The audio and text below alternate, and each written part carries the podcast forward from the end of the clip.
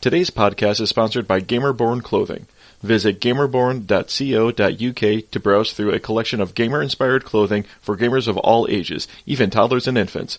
Use promo code VGXTPOD for a 5% discount off your order.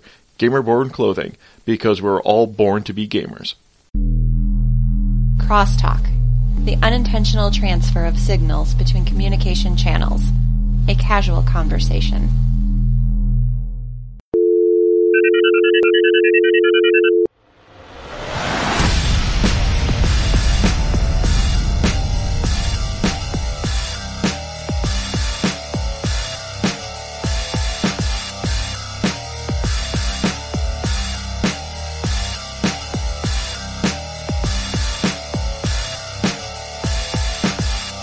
Hello world, this is Video Game Crosstalk, the bi-weekly podcast of gamers talking about tech, science, and whatever else comes to mind. Episode 009. I am your host Anthony Rossi, and this week I am joined by, well, my two-month-old son Jacob. So if you've been following this podcast, you know that it's been a while since I've posted anything, and for the most part, this has been due to the birth of my son, which I am so blessed to have. Love him so much. His name is Jacob. Uh, but as any new parent would understand, newborns take up a lot of time. And rather than just doing the podcast and getting excessive amounts of gaming in while my wife pretty much takes care of everything, I have been doing my part in pitching in. So, thus the delay.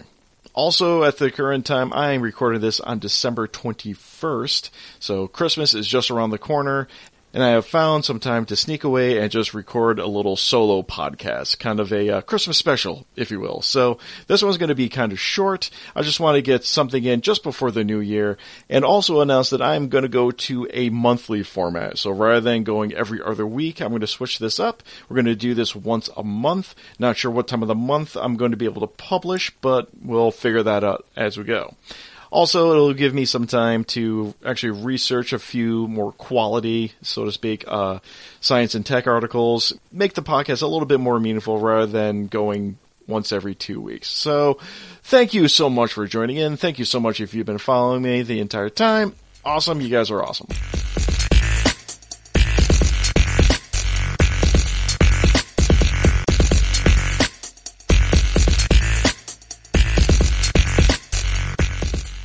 So, what have I been up to? Well, besides Jacob, uh, that little bundle of chaos, I shouldn't be so mean. I'm usually not that bad uh, as far as newborns are concerned. But believe me, newborns take up quite a bit of time, especially when you live with additional uh, two dogs and you're working full time.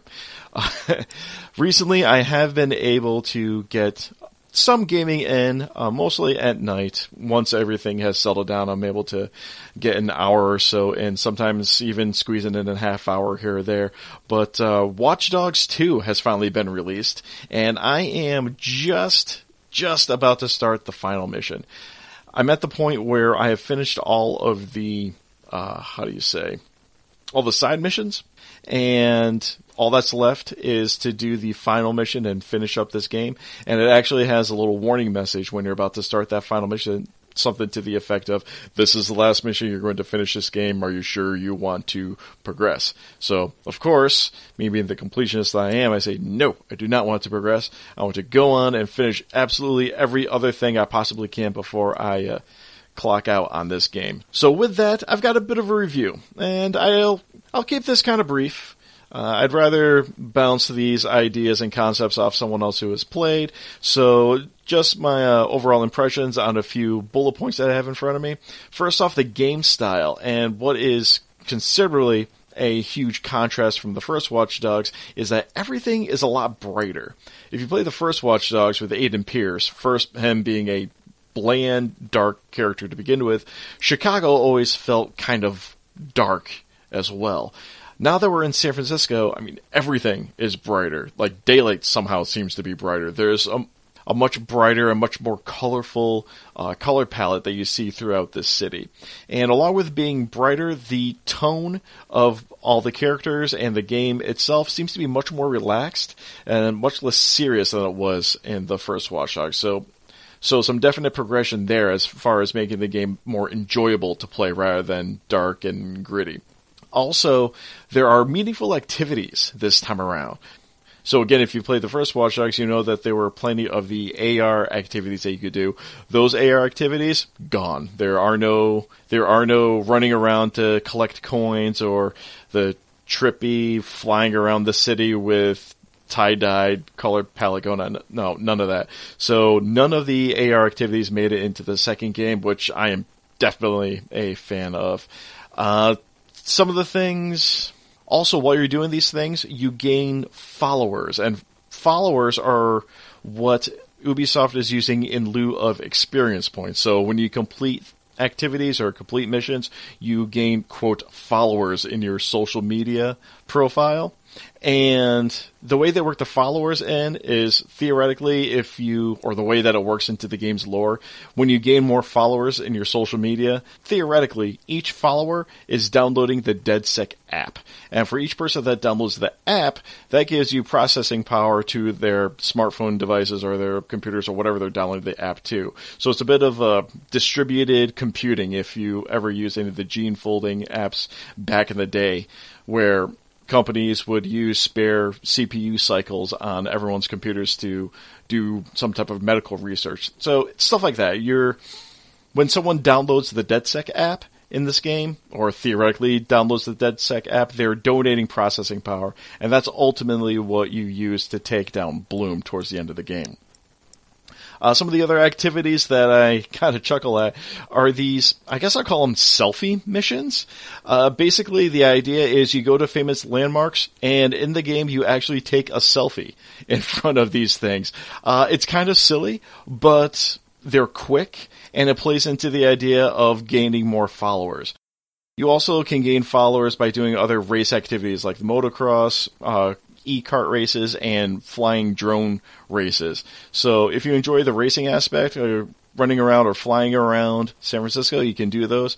But I actually enjoyed the selfie missions because basically you just find a famous landmark, you can uh, open up the camera app in your in-game phone, and you take a picture of yourself striking a little bit of a pose, and it's a quick uh, few thousand followers for you. So as silly as it is, it actually works with the game's lore because the idea of rather than gaining experience points, you're gaining followers. So the more active you are in social media, the more followers you get, and you know, it, it all ties together.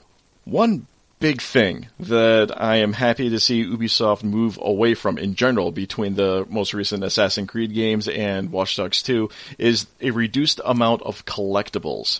So if you've played any of the Assassin's Creed games, you know that there's hundreds upon hundreds of these collectible little items that serve little purpose other than achievement points or congratulations, you found 200 Animus glitches or something like that. In Watch Dogs 2, there really, really isn't that many things as way as collectibles are concerned. There's money bags scattered around the city, but that's just for some quick cash. Uh, there are locations where if you hack into a certain access point, you can gain a skill point uh, to use in upgrading your skill trees.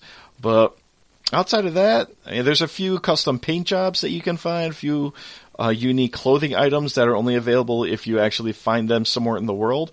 But nothing that really plays a big part into the game, and they are completely skippable and really don't affect the game at all. So it's just good to see a reduced amount of collectibles and have them focus more on meaningful gameplay rather than rely on find 200 of these, 600 of these, or whatever else to do. Another huge difference between Watch Dogs 1 and 2 is the supporting cast. Now, in Watch Dogs 2, you're actually a member of DedSec, which is kind of like a frenemy of sorts. In Watch Dogs 1, uh, they were kind of working against Aiden Pearce, but now you're a full-fledged member. You are now part of the hacktivist collective known as DedSec. And uh, as far as the characters are concerned, your allies, there are no throwaway characters this time around. In Watch Dogs 1, you would meet some people where they would serve their purpose for one or two parts or chapters of a quest line and then never be used again. They were pretty much just used like one time or two times or something like that, where you would learn a little bit about them, but then they were never developed at all. Uh, in Watch Dogs 2, it's definitely not the case. You've got Sitara, Wrench, Horatio, and Josh that are your buddies over in uh, DedSec. And later on, you also get to meet up with T-Bone. And uh, T-Bone, he's always good for a laugh. Unfortunately, he is no Jordi Chin. I am kind of disappointed I did not get to meet Jordi Chin in Watch Dogs 2. I was definitely looking forward to more of that guy's character, but alas, T-Bone will have to do. One of the parts of the game that was heavily advertised were the use of your remote control toys, I guess I'll refer to them. That being the jumper and your remote control drone. Now, I was kind of expecting these RC toys to be almost gimmicky, like you could use them if you wanted to, but they really wouldn't do much in the game. It was more just like filler I was expecting them to be, and I was completely wrong.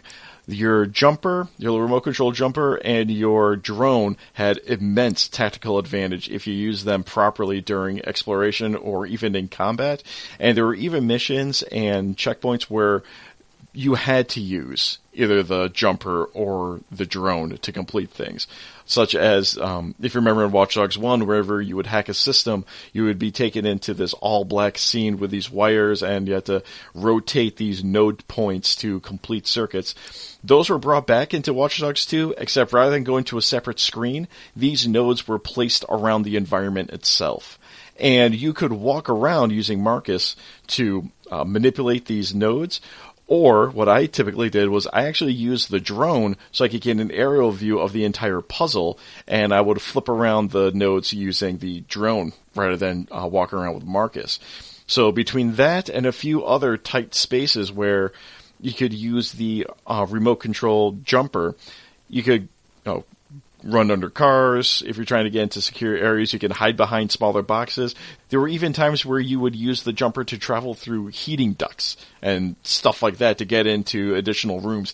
Kind of like um, Deus Ex, where you would go into the ceiling or walk around certain areas in, in the vents and whatnot. So that's how the RC jumper was used for more tactical advantage or getting into some more secure locations. So right now the game is sitting at an 83 on Metacritic, and I'm I'm gonna have to agree with that. It's nothing that's really blowing my mind, but it's also a very solid game. I realize that personally, I'm really enjoying this because uh, it's given me a little bit of the what do you want to call it? The cyberpunk, a little bit of cyberpunk for me to work with, and I really enjoy the whole like 1990s hacker type of scene and dialogue. So I've been really enjoying it. Also, there's plenty of real world uh, references, even though, of course, they put the intro message at the beginning of the game where any uh, correlation or semblance to any real world people are purely coincidental. I mean, you know it isn't. You know they're basing these stories and some of these instances off of real world and real people, but you know it it's all a complete work of fiction. Anyway, I really enjoy that kind of thing. I know that I'm sometimes in the minority in that opinion, where some people they just want to get right into the action, start blowing stuff up, start hacking things. Where I personally enjoy a well detailed storyline. So uh, it's not the greatest game in the world, but I'm absolutely enjoying it. If you if you enjoyed Watch Dogs 1 in the least, you are going to love Watch Dogs 2. They've basically improved on every aspect of the game. It's a solid sequel where they built upon lessons learned and existing functions that worked properly. So that's what's going down in Watch Dogs.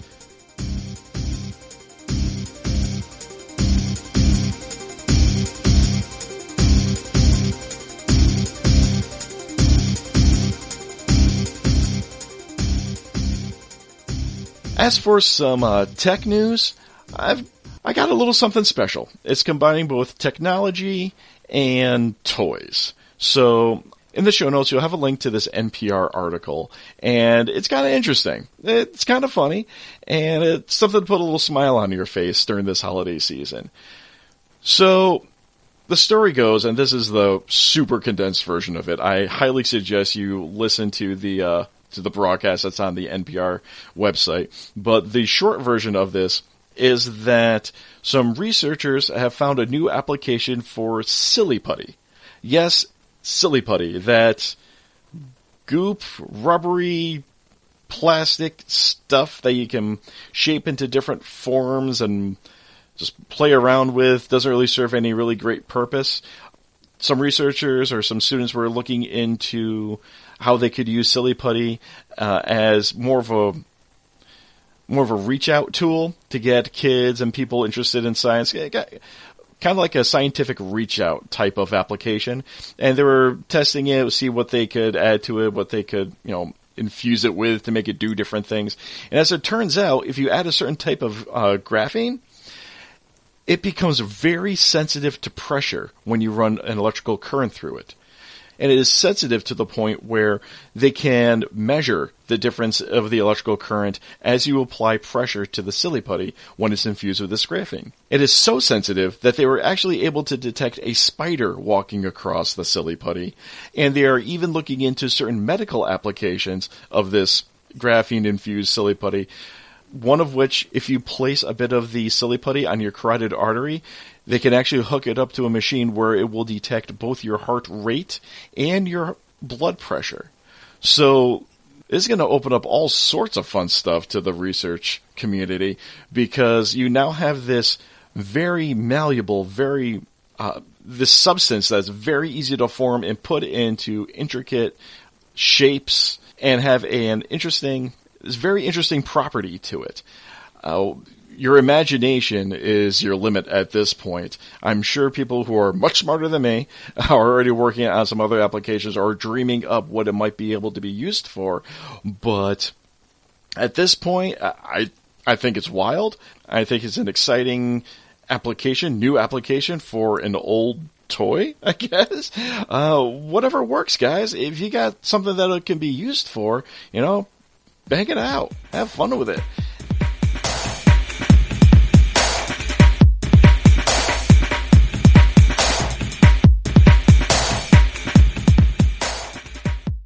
For you, the listeners of the Video Game Crosstalk podcast, Audible is offering a free audiobook download with a free 30-day trial to give you the opportunity to check out their service.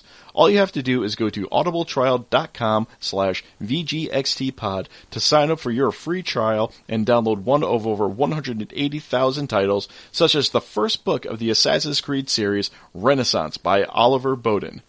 Betrayed by the ruling families of Italy, Ezio Auditore embarks upon an epic quest for vengeance. To eradicate corruption and restore his family's honor, he will learn the art of the assassins. Along the way, Ezio will call upon the wisdom of such great minds as Leonardo da Vinci and Niccolo Machiavelli, knowing that survival is bound to the skills by which he must live. To his allies, he will become a force of change in the fight for freedom and justice. To his enemies, he will become a threat dedicated to the destruction of the tyrants abusing the people of Italy. So begins an epic story of power, revenge, and conspiracy. Again, that's audibletrial.com slash VGXTpod for your free audiobook. And speaking of Assassin's Creed, as I mentioned, I am recording this on December 21st. And many of you may already know that today is the premiere of the Assassin's Creed movie, something I have been fanboying over for the past few years now. Now, as I mentioned, my son was recently born, it is the Christmas holiday, and we're kind of busy right now. So, for me to go see the movie, it's gonna have to wait a little bit, but I will see it. I will see it if at all possible. But for those of you who may not be quite as familiar with the movie, I've put together some notes as a bit of a bit of a primer for you. Because with video game movies, the trailers may look pretty cool, they may look pretty awesome, but Assassin's Creed in particular can be confusing as all heck.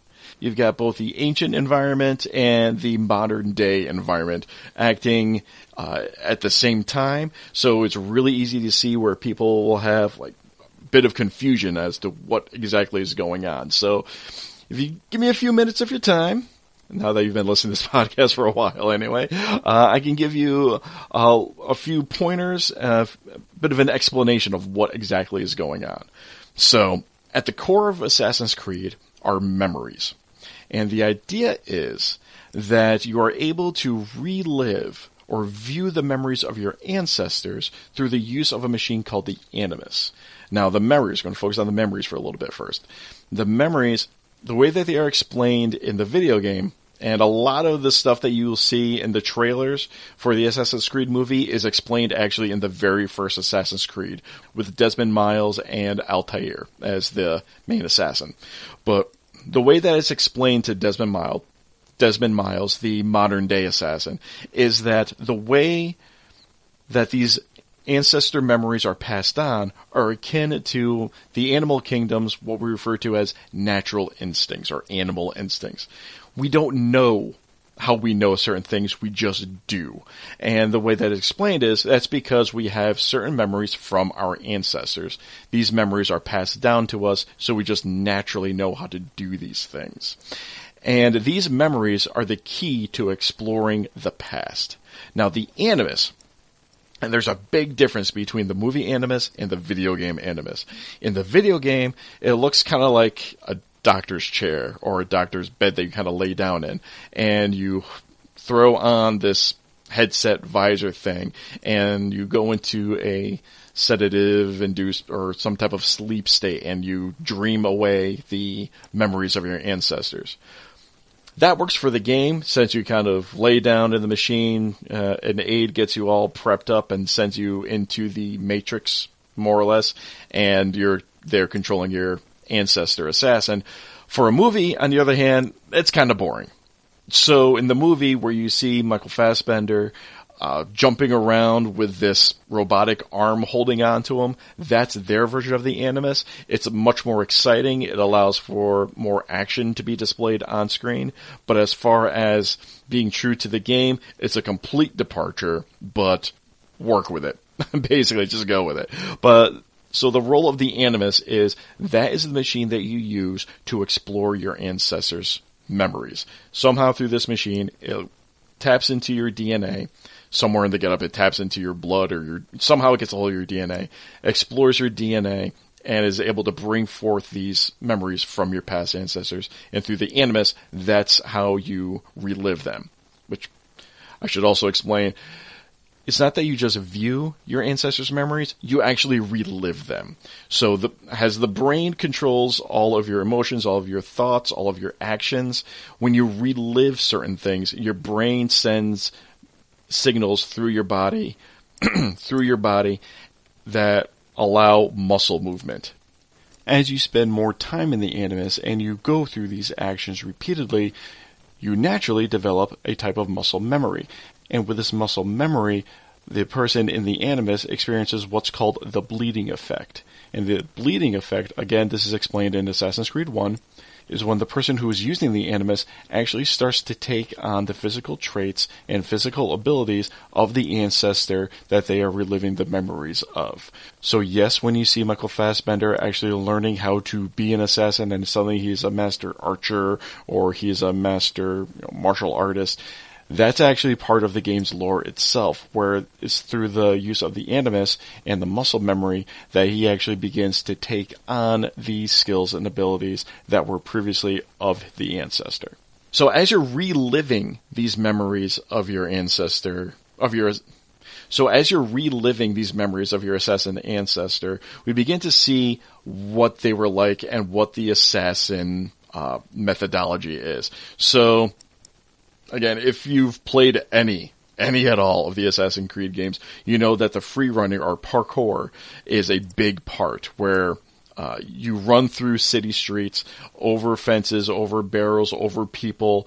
You climb up buildings. You and you do the the leap of faith. Uh, in one of my previous episodes, I was talking with Joe Berman about the 125 foot leap of faith that they did for this for this movie. That is actually done quite not only done often in the game, it's one of the key mechanics for exploring the city. The assassin will climb up to one of the highest points on either a cathedral or a tower or a palace or something and free fall down hundred plus feet, and of course they can land into a hay bale and not be hurt. But you know, video games.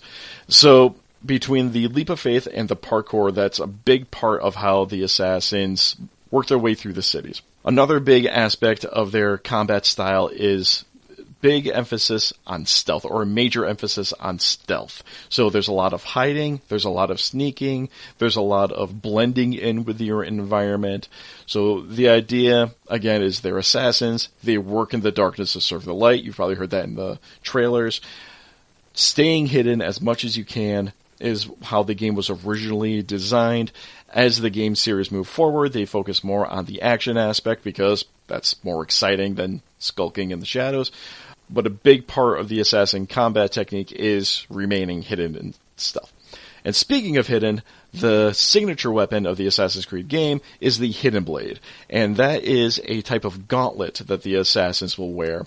Sometimes you have two hidden blades, depending on which game you're playing at the time, but it is a retractable blade that is hidden underneath the wrist that the assassins can use in combat to either assassinate the assassinate their target or use it as a small knife during hand-to-hand combat. So when you see the scenes within the trailer and they're looking past all of these different looks like gloves or gauntlets those are hidden blades and they're actually pretty integral to what the assassins are moving on the last piece of this assassin's creed puzzle are the existence of the knights templars or simply the templars now the templars they've been working to establish a new world order and doing so by force pretty much forcing the world's population into their vision of what a proper world order should be. In this game, the Knights Templars still exist, but they work under the guise of Abstergo Industries. And Abstergo pretty much is a super duper mega corporation that have their hands in all sorts of things uh, entertainment, genetic testing, other types of scientific research. They're just a super duper mega corporation, and it's actually the commercial front for the Knights Templar. And they have this type of reach because they're searching for what are referred to as pieces of Eden. And in this movie, uh, you'll see in one of the trailers a small, uh, basically it's an apple. It's an apple of Eden. I know we're going into biblical references right now. It's this small ball so to speak. And what these pieces of Eden are, and now we're gonna dip into kind of some weird stuff, into some ancient alien type stuff. These pieces of Eden are actually ancient technology that are capable of mind control and other amazing powers. So they're basically these ancient artifacts that are capable of massive technological power to the point of mind control if you hold one of these apples of Eden. And the Templars are trying to find these pieces of Eden. And the way that they're doing that is that they're basically kidnapping assassins or getting a hold of assassin DNA because they are the protectors of these artifacts. So they take these assassins, go into their ancestor memories, and try to find when their ancestors came in contact with these pieces of Eden so they can find the modern day location for these pieces. So, bring it all back. You use assassins and the machine called the Animus to explore ancestor memories. These memories will show the location of these very powerful pieces of technology called pieces of Eden. The Knights Templar are using the assassin memories to find these, the assassins are working to prevent the Templars from finding them. So there we have our conflict. The assassins are trying to prevent the Templars from finding these pieces of Eden, allowing humanity to find its own way into the future, and the Templars are trying to find these pieces of Eden so they can force humanity into their own new world order. if you have any questions, please send them my way. I'll try to be the best lore master that I can and help you out with that. And like I said, this is going to be a short episode, so this is all the time I have right now. So, time for end of show plugs. You can follow me, Anthony Rossi, on Twitter, Instagram, Xbox One, and Twitch at Hypersyntax as HYP3RSINT4X, or you can follow this podcast directly either on Twitter at VGXTPod or on Facebook at facebook.com slash videogamecrosstalk. This podcast is hosted directly on Podbean and can be found at videogamecrosstalk.podbean.com. As for my guest, well, He's napping right now, so I'm not going to wake him up, but Jacob definitely appreciates you listening in on this. And finally, if you are a gamer or know a gamer that wants to talk some tech or science news, let me know. If you know some tech news that you'd like to hear discussed, or if you have any general questions that you'd like to hear answered on the show, send an email to videogamecrosstalk at gmail.com and give me the deets on what's going down.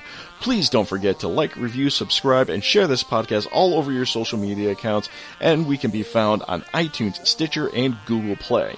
Thank you one last time for hanging out with us. Jacob, thanks for giving me some time to myself so I can record a podcast.